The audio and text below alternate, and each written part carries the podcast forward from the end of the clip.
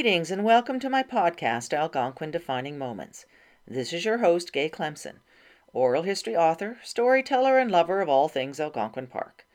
As you know, I've researched and written extensively over the last 20 years about the human history of Algonquin Park, which I'm really having fun sharing with you now. As mentioned in the first part of this three part series on Tom Thomson, other than my murder mystery parlor game that I published in 2004, and a few comments in my award winning book, Algonquin Voices Selected Stories of Canoe Lake Women, I've avoided taking on the task of telling the Tom Thomson story. Firstly, this is because many people more experienced than I in the field of storytelling have extensively done so over the last hundred years.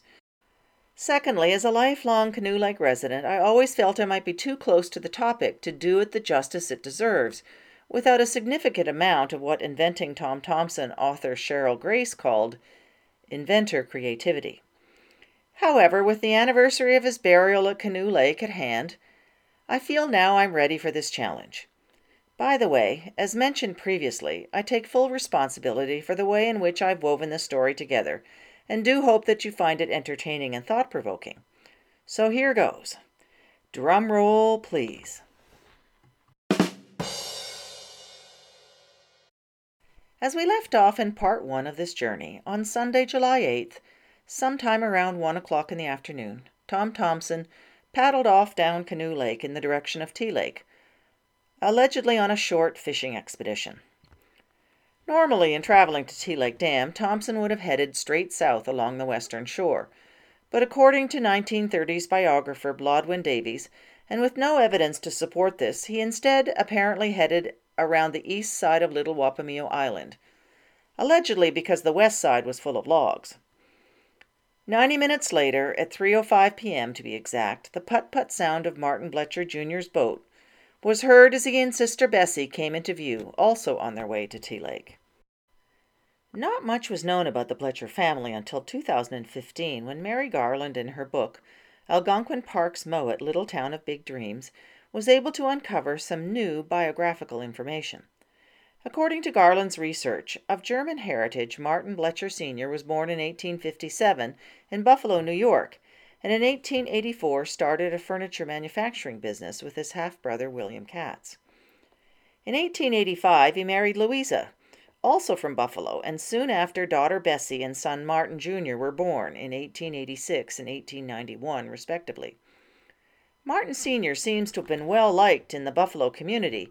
He was later described as a man of high ideals and sterling character, who hated sham and hypocrisy, but was always ready to recognize merit and worth. Park Ranger Mark Robinson mentioned in his diary of having gone on a canoe trip with him in 1909 once to Burnt Island Lake and at another time to Rainbow Lake. One presumes to go fishing. Martin Jr. started his professional life as an electrical engineer before becoming a skilled private investigator, a career he pursued until about 1928. Local gossip viewed him with some suspicion, likely due to the Canadian cultural bias against those of German descent that existed at that time. Mark Robinson even went so far as to consider him a German spy, and so noted this in his diary in 1917. Bletcher was married first in 1918 to a Patricia Baumer and later around 1930 to Carolyn Schroff. His first marriage didn't last long, and according to Garland's research, by 1925, Patricia was living on her own in Buffalo. Garland's research suggests that Martin Jr. was described as quiet and someone who minded his own business. My own research indicated that he wasn't at all popular, didn't mix well with people, but was a wizard with machinery. He had a lot of expensive tools that he would keep in his boathouse. His second wife, Carolyn, also of German descent, seemed to get on well with Canoe Lake life. Mary Garland noted that Carolyn worked from time to time at the Algonquin Hotel on Joe Lake, and at one time managed the Colson Canoe Trip outfitting store. Bessie, Martin's sister, was a schoolteacher and later an assistant principal. She never married and remained at the family home until she died in 1950. Some stories say that she and her brother didn't get along very well. One incident described Bessie throwing all of Martin's belongings into the lake. In my original research for my book, Treasuring Algonquin Sharing Scenes from a Hundred Years of Leaseholding, I found correspondence that suggested, quote, that the locals were convinced that the Bletchers sat with binoculars watching the lake and all that passed by. There is, of course, no proof of this, and in fact, the Peeping Tom was likely a photographer neighbor across the way who was said to have spent hours looking through his telephoto lens at others on the lake. Another set of stories had Thomson using binoculars to spy on the Bletchers from the Trainor's nearby dock. This story references an incident where Louisa Bletcher was flying the American flag without the British ensign flag flying above it, which caused quite a local fuss. This was considered a serious affront to proper flagpole etiquette at the time. But for more great Louisa Bletcher stories, you'll have to grab my book Algonquin Voices Selected Stories of Canoe Lake Women. More that was added to the Bletcher personas happened in the spring of 1938. A local Canoe Lake resident recalled finding a hearse at the Canoe Lake landing just before ice out. Curious, he looked up the lake and saw two men with lanterns pulling a sled down the lake that turned out to be bearing the body of Martin Bletcher Jr., who had just died of a heart attack. That eerie image, he said, stuck with him for decades. Another story had Bletcher's body falling out of the sled as they pulled it up a steep snowbank to the hearse. Again, another great story. My own memories of the Bletchers continue along this somewhat creepy theme. I remember their cottage was a place that we were warned to stay away from. We called it the ghost house. I'm not sure whether it was an actual parental warning or if it was just a kids to kids warning, likely coming from sharing too many Tom Thomson mystery stories over evening campfires in the 1960s. Unbeknownst to us in our campfire storytelling, a few years later, William Little specifically named Martin Bletcher as Tom Thomson's possible murderer. We'll talk more about this later. But now back to Tom Thomson's story. As reported in Mark Robinson's diary and mentioned previously, on the day that Thomson departed from Mowat, the Bletcher siblings, while on their way to Tea Lake, had seen a canoe floating upside down between Gilmore Island and Big Wapomeo Island. Having previously heard the canoe had drifted away from its dock, they presumed that this was the same canoe and decided that they would collect it on their way back from their boating excursion. Alas, when they returned, they could not find the canoe, and concluded, I guess, that someone else had rescued it, and thought nothing further about the incident until the next day when Thomson was reported missing. The first indication that something was amiss occurred on Tuesday, July 10th. Shannon Fraser reported to Mark Robinson, who noted it in his diary, that Thomson's canoe had been found upside down by Martin Bletcher Sr. Later, differing stories had Mowat Lodge guest Charlie Scrim finding Thomson's canoe. Slightly worried, but not overly so, as Thomson was known to frequently come and go, Robinson organized a small search party to search the shorelines. His thinking likely was that Thomson had run into some trouble, sprained an ankle or a knee or some such thing, and was perhaps just sitting at the end of a portage smoking his pipe and awaiting rescue. That same day, July 10th, Shannon Fraser sent a telegram to Dr. MacCallum, advising him that Thomson's canoe had been found upside down, with no trace of him. Over the next few days, anxiety by the locals grew. Thomson's brother, George Thomson, arrived on July 12th, and Robinson escorted him around the lake, where they interviewed several people, hoping, I guess, to get a better insight as to where Thomson might have gone. Though living in New Haven, Connecticut, Brother George was visiting family in Owen Sound, and one presumes that it was Dr. MacCallum who advised him of the situation in the park. One ranger, Albert Patterson, was sent to Huntsville on July 12th also to see if Thomson had possibly returned from his fishing trip and then gone into town without telling anyone. Also on July 12th, Fraser wrote again to Dr. MacCallum, this time advising him that Thomson's dove gray canoe had been found upside down, with both paddles lashed tight to the thwarts and his provisions packed and stowed in their proper place. On Friday, July 13th, Robinson, with his 11 year old son Jack, who was visiting from Barre, walked a number of the nearby trails on the west side of Canoe Lake. They went to Gill and Gunther Lakes and along the Gilmore Tote Road. Although finding no sign of anyone having been there for some time, they did find one of Colson's canoes at the Gill Lake Portage. The next morning, George Thomson took the morning train back to Owen Sound, after having picked up the sketches that Thomson had left. Where and how many is not exactly clear. Years later, art expert David Silcox, the author, along with respected artist Harold Town of Tom Thomson, The Silent and the Storm, would write quote, I have never understood or read any plausible explanation why George Thomson visited Canoe Lake immediately after Thomson's disappearance, and then not only left while everyone else continued the search for his brother, but took most of Thomson's sketches away with him. If he presumed him dead, why did he not take all of Tom Thomson's belongings? And if he thought he might still be alive, why would he not have helped in the search? And why did he take away work that Thomson would have wanted? His behavior was odd, to say the least. On Sunday, July 15th, Robinson went out patrolling again, searching for Thomson, this time to the north and east of Canoe Lake, and again found nothing. On Monday, July 16th, eight days after Thomson had left Fraser's Landing, Dr. Goldwin Howland who was renting Taylor Statten's cabin on Little Wapomeo Island, made a gruesome discovery. As a point of reference, Little Wapomeo Island was less than half a kilometer from where Thomson had started his trip. Originally, the story was that while drinking his morning coffee on the front veranda, Dr. Howland noticed an object rise to the surface of the water some distance out from shore.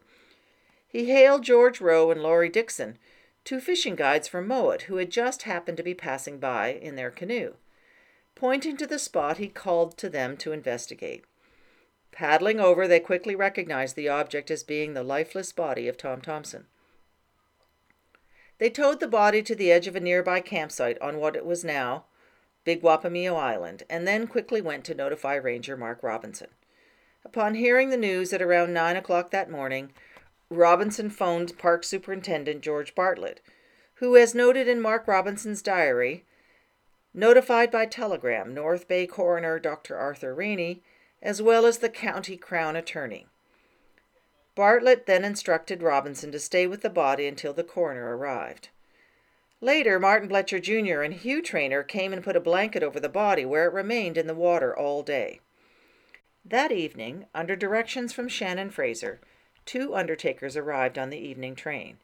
Roy Dixon from Sprucedale was an embalmer and coincidentally Mark Robinson's cousin. R.H. Flavel was a furniture dealer from Kearney, Ontario, who also sold caskets and was the village undertaker.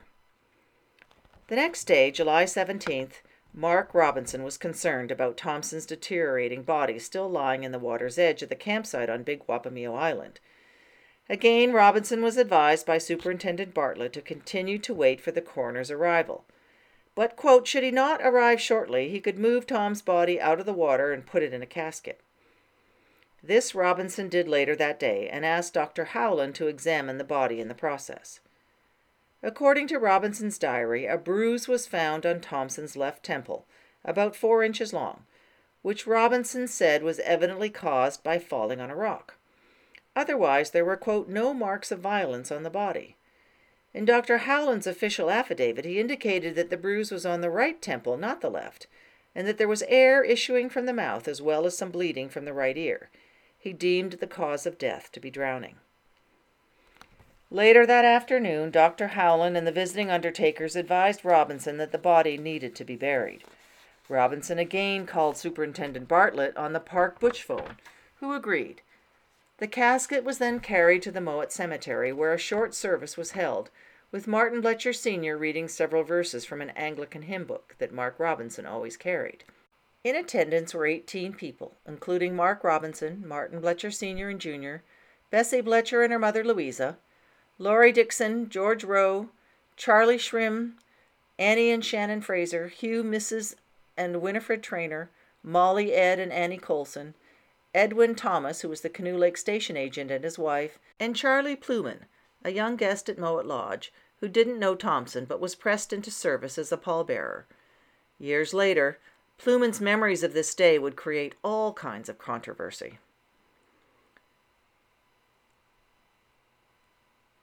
That evening, on July 17th, the coroner, Dr. Ranney of North Bay, finally arrived on the evening train. Robinson and Ranney first went to the Algonquin Hotel, where he took evidence from Ed Colson, and then they proceeded to the Bletcher cottage on Canoe Lake, where Robinson had assembled Dr. Howland, Martin Bletcher and Junior and Senior, Hugh Trainor, Shannon Fraser, Ed Colson, George Rowe, and a tourist who was likely Charlie Scrim. Evidence was taken, and based on that evidence, the coroner agreed with Dr. Howland's conclusion that death was due to accidental drowning. Unfortunately, a copy of Dr. Ranney's official coroner's report has never been found, which makes confirming any of these details difficult. After the inquest was completed at about 1:30 in the morning of July 18th, Martin Bletcher Jr. drove the coroner, Dr. Ranney, and Mark Robinson by boat back to Joe Creek Portage, where the two walked to Robinson's cabin. Awakened a few hours later at 6 a.m., Dr. Ranney took the train back to North Bay. Later that day, Robinson noted in his diary that Shannon Fraser had advised him that he had received a telegram informing him that a steel casket was being sent to exhume Thomson's body and return it to Owen Sound. At the time, Robinson wrote that he wasn't aware upon whose orders this was, but it later turned out that Winifred Trainor had been the instigator on behalf of the Thomson family. According to Gregory Klages in his 2016 book, The Many Deaths of Tom Thomson, after the burial at the Mowat Cemetery, while waiting at Canoe Lake Station, Winnie Trainor became aware, and how is not exactly clear, that a telegram had been received giving Shannon Fraser instructions to arrange for Thomson's body to be returned to Owen Sound and not buried in the Mowat Cemetery. Fraser, as already mentioned, had made arrangements for a Canoe Lake burial, so for whatever reason, he chose to stay silent about the family's request. Trainor heard this at the Canoe Lake station and must have become quite upset because at Scotia Junction she departed the train and called Thomson's sister Margaret in Owen Sound. She advised Margaret that Thomson had been buried at Mowat and inquired as to whether or not the family, quote, wanted anything done, unquote. Trainor was advised that the family wanted Thomson's body to be brought home to Owen Sound. Phone call records suggest that Trainor first tried to engage Flavel to return to Canoe Lake to exhume Tom's body. When Flavel refused, she reached out to F.W. Churchill, a Huntsville undertaker, and convinced him to take on the job. Later that day, less than 24 hours after the coroner had left and barely 36 hours after Thomson had been buried, Churchill arrived at Canoe Lake on the evening train, and Shannon Fraser met him at the station. His instructions from the family, most likely relayed by Winnie Trainor, whom he said years later was most persuasive, were to remove the body of Tom Thomson from the Canoe Lake Cemetery and transport it to Leith, Ontario, near Owen Sound, for final burial in the Thomson family plot. Shannon told Churchill that at that late hour there was no way he'd be able to find sufficient help for the job. He invited the undertaker to spend the night at Mowat Lodge and complete the task in the morning. The undertaker declined the offer, claiming that he didn't need any help, and with night falling insisted that Fraser drive him up to the gravesite right away. With some misgivings that weren't articulated till much later, Shannon drove him there, arriving at 9 p.m. and leaving him with only a small shovel and hurricane lantern for light. Though it seems strange from our perspective, in those days undertakers moving around in the dead of night was not at all that unusual. Around midnight, Fraser returned to the Mowat Cemetery. Although in 1956 Taylor Statten said that Fraser had told him that he had returned the next morning, but he found the undertaker finished and ready to return. Fraser helped the undertaker lift the newly sealed metal casket onto his wagon, and the two silently drove back to the train station. On the July 19th morning train, the undertaker and casket left Canoe Lake to the surprise of Mark Robinson, who seemed a bit miffed that as the resident park authority he hadn't been notified of Churchill's arrival, nor had he approved the exhumation. After appraising Superintendent Bartlett of the night's events, Mark was told to, quote, let it be, unquote. He was asked to return to the gravesite and be sure that the grave was filled in properly. Upon arriving at the cemetery, Robinson said years later he found only a shallow hole, which he thought was odd. Later, Shannon Fraser would also comment about that night, suggesting that the casket seemed to be awfully light and a little awkward to contain a body. Thomson's body arrived in Owen Sound on the night of Friday, July 20th apparently with George Thomson escorting the casket, although some are not sure that this was true. There's also confusion as to where the body was conveyed. Some say it went to the Owen Sound funeral parlor, while others believe it went to the Thomson family home. Margaret, Tom's sister, wrote years later that George Thomson had returned to Canoe Lake to accompany the body home, but no one at Canoe Lake could ever recall seeing him there again. She also told her sister Minnie that none of the family, quote, wanted to see Tom, even if the body had been fit to see, and that they preferred to remember Tom as he was. Years later, in the 1960s, when the issue of whether or not Tom's body was really in the casket raised its head, Neighbors Agnes and Margaret McKean told the Owen Sound Sun Times in an interview that their late cousin John McKean had accompanied John Thomson, Tom's father, when he insisted that Thomson's casket be opened in order to confirm that it was his son. Some question this claim, as you would think the difficult process of melting the coffin solder and the horror and stench of what lay inside would surely have been reported somewhere which extensive research has never been able to confirm. Molly and Shannon Fraser sent flowers to the Lee Cemetery just east of town, as on Saturday, July 21st, Tom Thomson was again laid to rest. According to the Claysia's book, The Many Deaths of Tom Thomson, when Dr. MacCallum got word of Thomson's death, he immediately went to work on two fronts. Firstly, he wanted to create a strong market for Tom's paintings so he could sell them in a way that would obtain the best prices for the Thomson estate. Secondly, was a plan to, quote, build long term critical interest in Thomson's art, presenting his work as, quote, a record of the North, at a minimum, or alternatively, brilliant art at its best. Another idea proposed by some of Thomson's artist friends, and one that MacCallum did act on, was the building of a celebratory cairn on Canoe Lake, at Thomson's favorite campsite just north of Hayhurst Point and across the lake from Mowat. This was quickly organized and completed near the end of September 1917. A main tourist attraction today, the Tom Thomson Cairn bears an inscription penned by friend and fellow artist J. E. H. MacDonald that reads To the memory of Tom Thomson, artist, woodsman, and guide who was drowned in Canoe Lake July 8, 1917. He lived humbly but passionately with the wild. It made him brother to all untamed things of nature. It drew him apart and revealed itself wonderfully to him. It sent him out from the woods only to show these revelations through his art, and it took him to itself at last. His fellow artists and other friends and admirers join gladly in this tribute to his character and genius. His body is buried at Owen Sound, Ontario, near where he was born, August 1877. Today, the site also includes a large totem pole, which is a little odd given that totem poles are native to Canada's west coast and not associated usually with this part of the country. Here's what happened. In 1930, Blodwen Davies, the writer of the first biography of Tom Thomson, whom I'll talk about a little later, had arrived at Camp Ahmek in search of information concerning Thomson. Taylor Statten, known as the chief and owner of the camp, spearheaded the effort. The best description of the totem pole origins can be found in the f- book Fires of Friendship, the written history of the Taylor Statten camps. And I quote One July day in 1930, Miss Blodwen Davies of Toronto arrived in camp in search of information concerning Tom Thomson Small groups met to talk about the artist and to discuss plans for a celebration in his honor. Larger groups became interested, and soon the whole camp was infected. As a result of this enthusiasm, it was decided to erect a totem pole near the cairn, which would preserve in symbolic form the spirit and the achievement of the artist.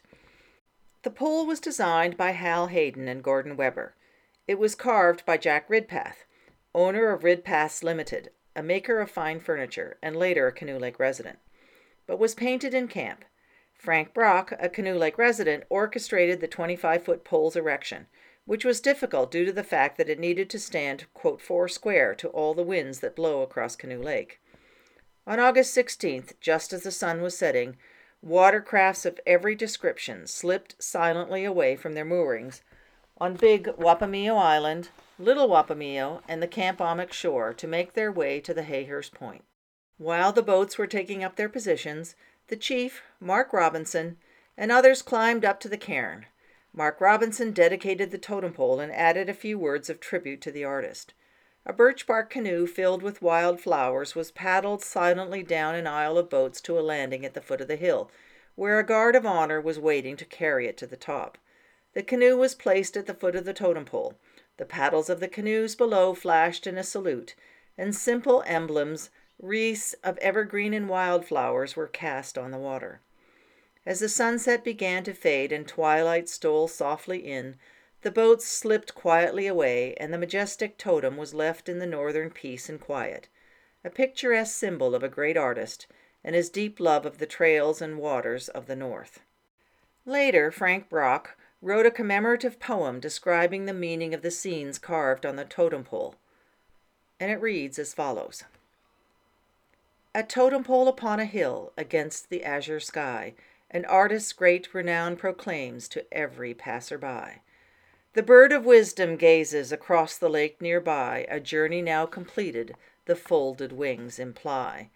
His heart was in the forest, its message to him told, when framed by Borealis of sunset's burnished gold. Gone west, so says the arrow, as with the setting sun, a glorious day has ended, a life but scarce begun. No mansion held him captive, his home a tent might be, where roving spirit led him, so restless yet so free. Upset canoe, the Indians say, on water's troubled breast, are symbols of the human soul, gone to eternal rest. For matchless skill in swimming or diving neath the wave, the loon imparted to him the spirit of the brave. On lake with placid surface, or whipped by wind to foam, his canoe in safety glided and safely brought him home. No strings for lyre were needed, his music made by trees, as whispering of the white pine caressed by gentle breeze. The symbols of the craft guild, his being compassed round, in body, mind, and spirit a strength triune was found. 'Twas on the painter's palette he forged a tie to bind his name with the illustrious, whose acts enrich mankind. Foundation strong, eternal, in woods and hills was laid. He lived in close communion with all things God has made. The sparkling snow, the spring ice, the trees bejeweled with rain, each element in its season spoke message clear and plain. With canoe and paddle and pack sack, he wandered far afield, searching the Master's gallery for treasures it might yield. The mystery of his tragic death was sealed within this man, Yet may his life inspire us all, a life so brief in span. Today, the Tom Thomson Totem Pole in Cairn is a popular tourist spot and is maintained by the cooperative efforts of the Canoe Lake and District Leaseholders Association, local neighbors, and park officials. One repainting in the mid 90s had my twin sons paint the waves on the bottom pictograph. In normal situations, the burial of Tom Thomson at Leith on Saturday, July 25th, and the building of a celebratory cairn on Canoe Lake near his favorite camping spot would have been the end of the story. But alas, Tom Thomson and his death turned out not to be a normal story. The first undertow was intimated in Mark Robinson's diary comment on July 18th that, quote, there is considerable adverse comment regarding the taking of evidence amongst the residents.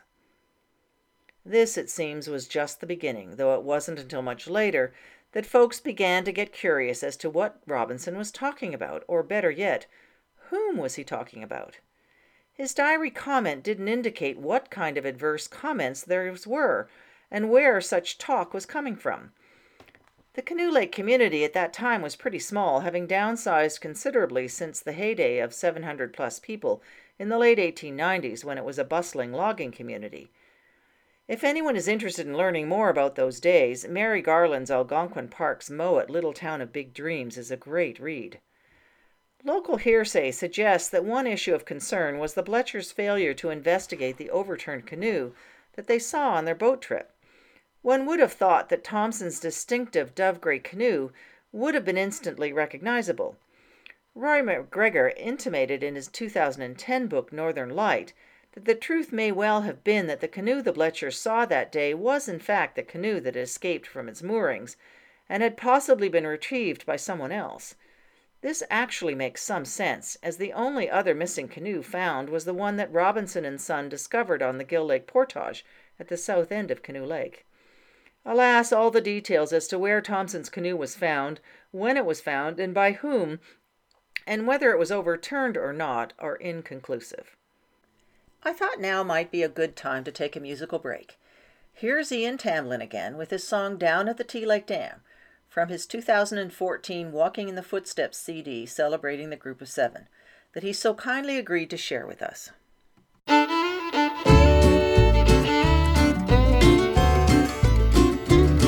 Well, the light's not right, color's not right, mood's not right by me. I should be fishing, plain as the eye can see. Fly tight, tight, breeze so light, there's an arc in the Arctic Sea. I should be fishing, so fishing's where I'll be. Anybody wants me, don't you tell them where I am. I gotta fly in the mouth of the big brook trout down at the Tea Lake Dam. Anybody wants me, don't you tell them where I am. Gotta fly in the mouth of the big brook trout down at the Tea Lake Dam trouble in mind of a womankind and don't sit well by me. Said we should be married. Oh, Winnie, how can that be? Now love's one thing, but a wedding ring sure does scare me. That kind of fishing, don't you set your hooks on me. Anybody wants me, don't you tell them where I am. I gotta fly mouth big brook trout down at the Tea Lake Dam. Anybody wants me, don't you tell them where I am. I gotta fly in the mouth of a big brook trout down at the Tea Lake Dam.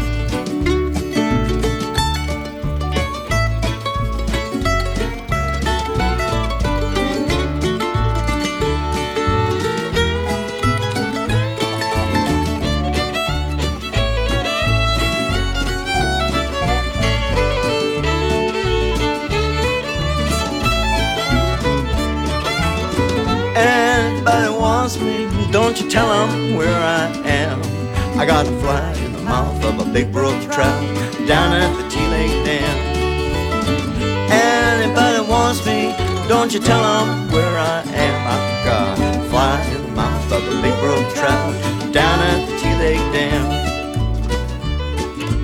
Art, they say, don't pay the way. You're a fool, I have been told. That ain't no picture your colors are too bold. Rocks, trees, trees and rocks. What's in that you see? I should be fishing, these troubles chasing me.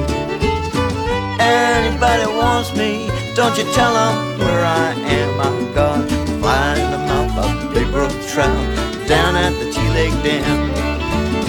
Anybody wants me, don't you tell them where I am. I've got a fly in the mouth of the big brook trout down at Dam. Gotta fly mouth of the big brook trout down at Dam.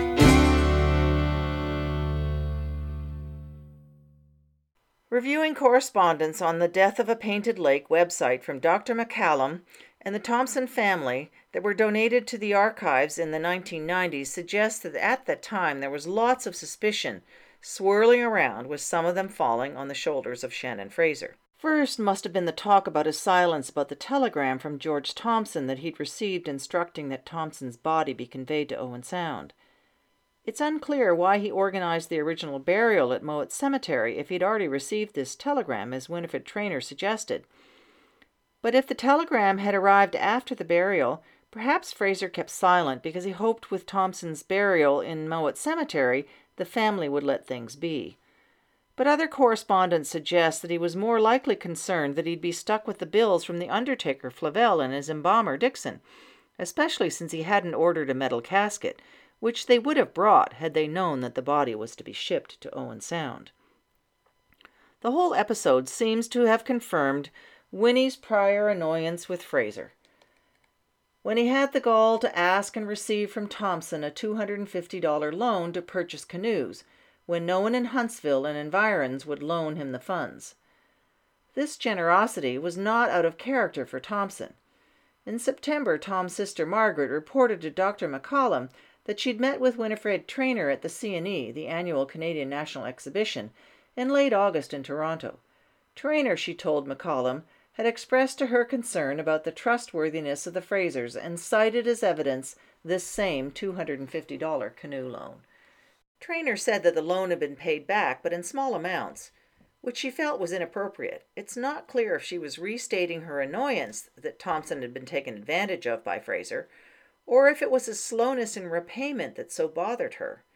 Her reaction, though, was to say that Fraser was, quote, the meanest man she ever saw, and that it wasn't just she who thought so, that her parents did as well. In addition was Fraser's tardiness in returning Thomson's belongings to the family, disputes over the bills he provided to the estate, and the gossip that he was allegedly spreading around Canoe Lake. The most controversial of these rumors was the notion that perhaps Thomson had committed suicide, and that it wasn't an accident at all. The first to report this to the family was J.W. Beatty, a friend of Thomson's, who, as mentioned previously, built the stone memorial cairn. He wrote and shared what he'd heard with William Harkness, Thomson's executor, who got quite bent out of shape, both because of this spreading gossip, but also his dismay that Beatty would ever believe such a thing. The news eventually made its way to George Thomson, and while possibly influenced by a recent newspaper article, suggested in a letter to MacCallum that fall that perhaps foul play was at work at Canoe Lake. Fraser, he wrote, was perhaps quote, dropping these hints of suicide so as to throw off any suspicion of foul play against himself. When confronted by George Thomson in a written reply dated December 1917, Fraser vehemently denied that he had mentioned any notions of suicide to the coroner, as George had intimated, and that he and Mrs. Fraser were deeply hurt that the family would think such a thing, especially since they had given, quote, so much of their time and money to make things comfortable for all concerned. Whatever the, the real truth was, by this time things between the Frasers and the Thomson family had deteriorated, and for whatever reasons were never resolved. Interestingly enough, the Thomson family also severed communications with Winifred Trainor. According to Klages, in The Many Deaths of Tom Thomson, the Thomson family believed, based on her letters and the few times that some had met her, that Winnie Trainor did not have a full, quote, and confident grasp of her mental faculties. Whether this impression was due to her ongoing grief over Thomson's death or some other matters of concern is hard to say. Meanwhile, at Canoe Lake, the gossip subsided and things seemed to be back more or less to normal. That August, Winifred Trainor spent several weeks in Toronto visiting her friend Irene Ewig, and later that fall traveled to northern Ontario for several weeks. In early November, Winnie and her mother departed for Philadelphia, where they stayed until late April the following year. Dr. MacCallum continued to work on protecting the Thomson legacy. He wrote an article for Canadian Magazine that was published in March 1918, commenting that, quote, with the tragic death of Tom Thomson, there disappeared from Canadian art a unique personality. Thomson's short and meteoric career the daring handling and unusual subjects of his pictures, the life he led set him apart. Living in the woods and even when in town avoiding the haunts of artists, he was to the public an object of mysterious interest. He lived his own life, did his work in his own way, and died in the land of his dearest visions. It is, of course, not at all clear whom this quote, public was until the group of seven founded in 1920 contributed to this idea. They often position Thomson as a quote, lost brother who had been an inspiration both for their Im- imagery and their painting style. MacCallum's praised equally Thomson's artistic skills and his woodsmanship, which again added to the manly self mastery and athletic aura of the man.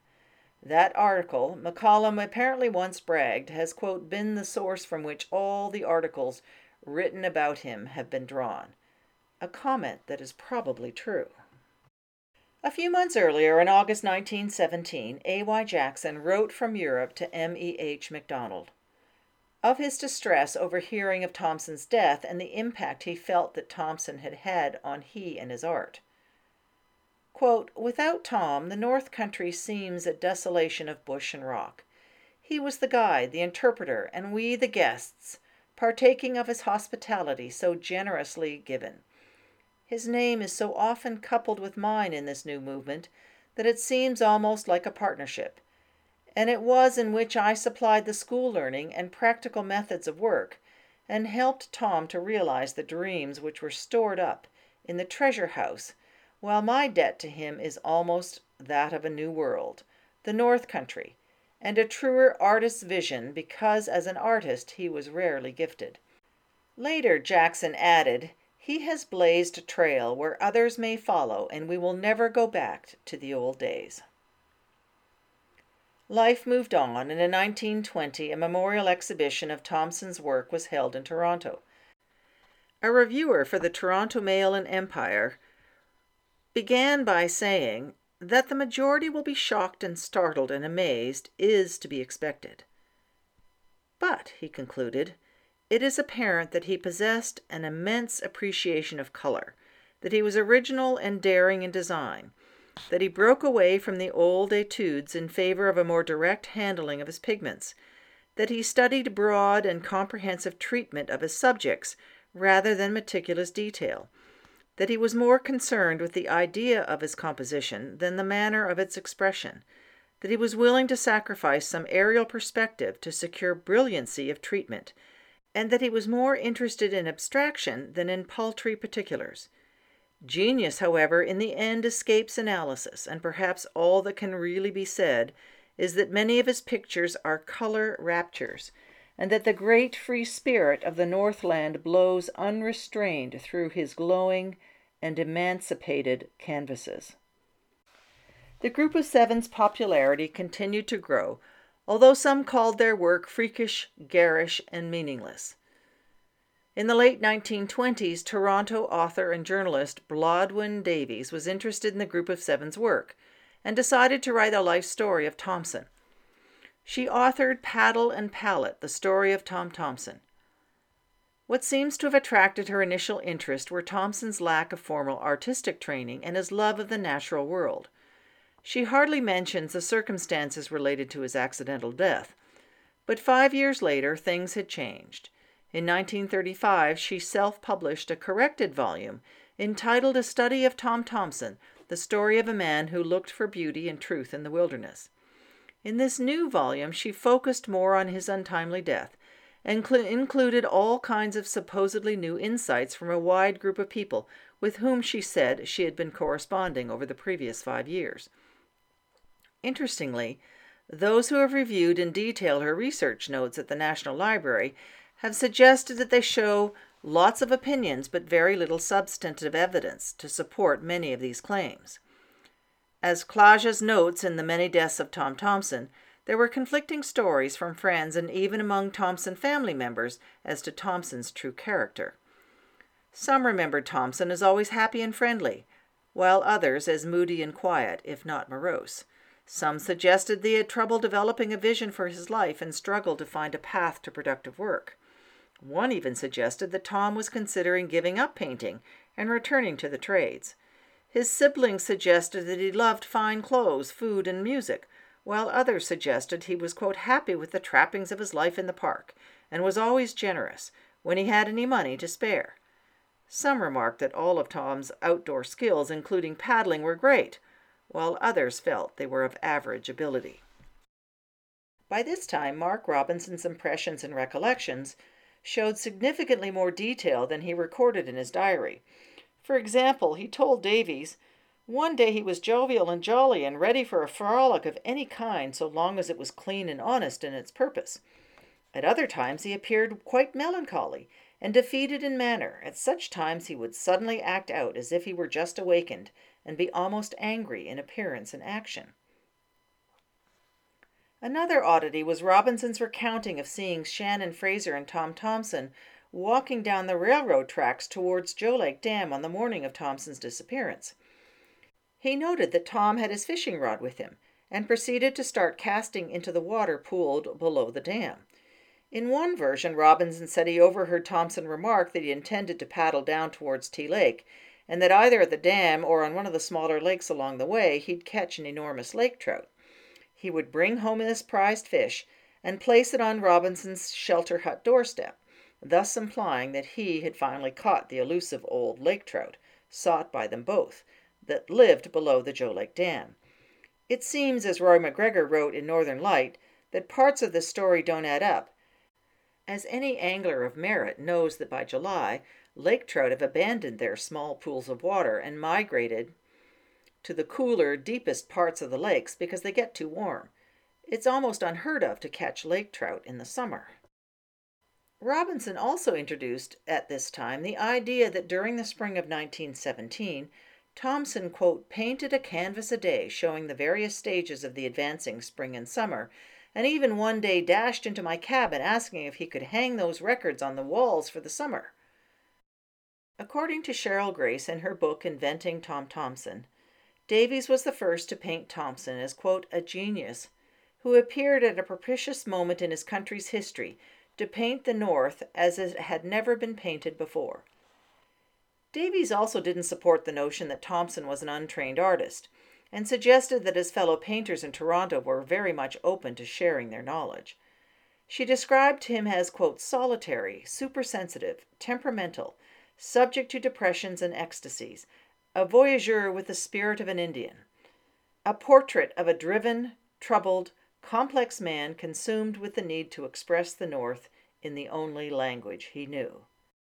In regards to Thomson's death, Ranger Mark Robinson shared with Davies quite a collection of new facts.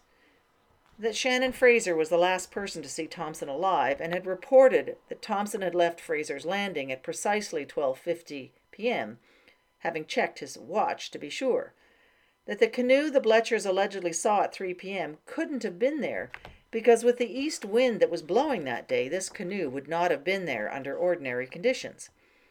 That there was fishing line wrapped around Thomson's left ankle that Robinson had cut off, that was not Thomson's regular fishing line. That in Tom's canoe there was no sign of Tom's fishing rod, and his kit bag that would have supposedly been tied into the front end of his canoe. That Thomson had tried to enlist in the military in both Toronto and Kearney, but was refused, possibly because of his feet. That only one paddle, not the normal two which are used for portaging, was found lashed in his canoe, and that a friend had told him that Winifred Trainor claimed she'd been engaged to Thomson, though Thomson personally could only attest to what seemed to him be an ordinary friendship. This he based on Winnie's letters to Tom that he found and read before returning them to Martin Bletcher Sr. That he didn't believe that Thomson's body had ever been moved from the Mowat Cemetery.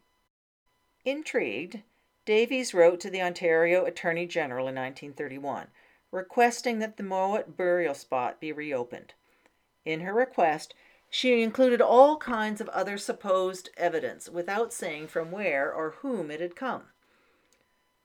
For example, she shared that the Bletchers served beer and cigars at the inquest, that there had been frequent quarrels with Martin Bletcher, and that Thomson had written to Arthur Lismer about them, that Martin Bletcher, an American, had escaped the draft and the U.S. War Department had come to Canoe Lake in search of him, that Thomson's friends and even Dr. MacCallum had been putting pressure on him, some encouraging him to enlist and others pleading for him not to that it was Bletcher, not Fraser, who spread the rumor of suicide, that Tom's legs were bound with a piece of rubber, and he was found cramped and rigid, that when fishing on the morning of Monday, July 16th, Howland's young daughter snagged her line on something which Howland believed was a body, emerging from the water's depths, and that he opted to let it sink back down before later notifying George Rowe and Larry Dixon to investigate. But the showstopper in Davies' revised book were her rhetorical questions raising the possibility of murder. Who hit Thomson on that stretch of gray lake screened from all eyes that July noon? Who was it that struck him a blow across the right temple? And was it done with the thin edge of a paddle blade that caused blood to spurt from his ear? Who watched him crumple up and topple over the side of his canoe and sink slowly out of sight without a struggle? Why did it take Thomson's body eight days to rise in a shallow lake in the middle of July? Why was it that no one remarked that only a living body could be bruised or could bleed, or that his lungs were filled with air, not water? As Sherrill Grace wrote, Davies was the first author to quote link this creative genius myth with an inconclusive murder mystery. Deputy Attorney General E. Bayly quickly denied her request to the Ontario government to reopen the case. One presumes that he didn't think that Davies had provided enough additional solid ev- evidence to warrant such an effort 14 years after Thomson's demise. Interestingly enough, according to Klages, Davies' Thomson biographies had at that time, quote, little influence on the public's thinking about Tom Thomson, his life, or his mysterious death. Eventually, however, in later decades, Davies' book became a primary source that fed the myriad of Tom Thomson murder mystery stories. I hope you've enjoyed this second of this three part series about Tom Thomson and his adventures in Algonquin Park. As I've indicated, a reference list of the titles used to support these episodes can be found in the episode descriptions on www.podbean.com and on my website, www.algonquinparkheritage.com. If you'd like to know more about Ian Tamblyn and his music, check out www.iantamblyn.com for Walking in the Footsteps, celebrating the Group of Seven. I've also posted on my website pictures of Tom and the many participants in this drama. Thank you for listening and for your support. We'll see you next time on Algonquin Defining Moments.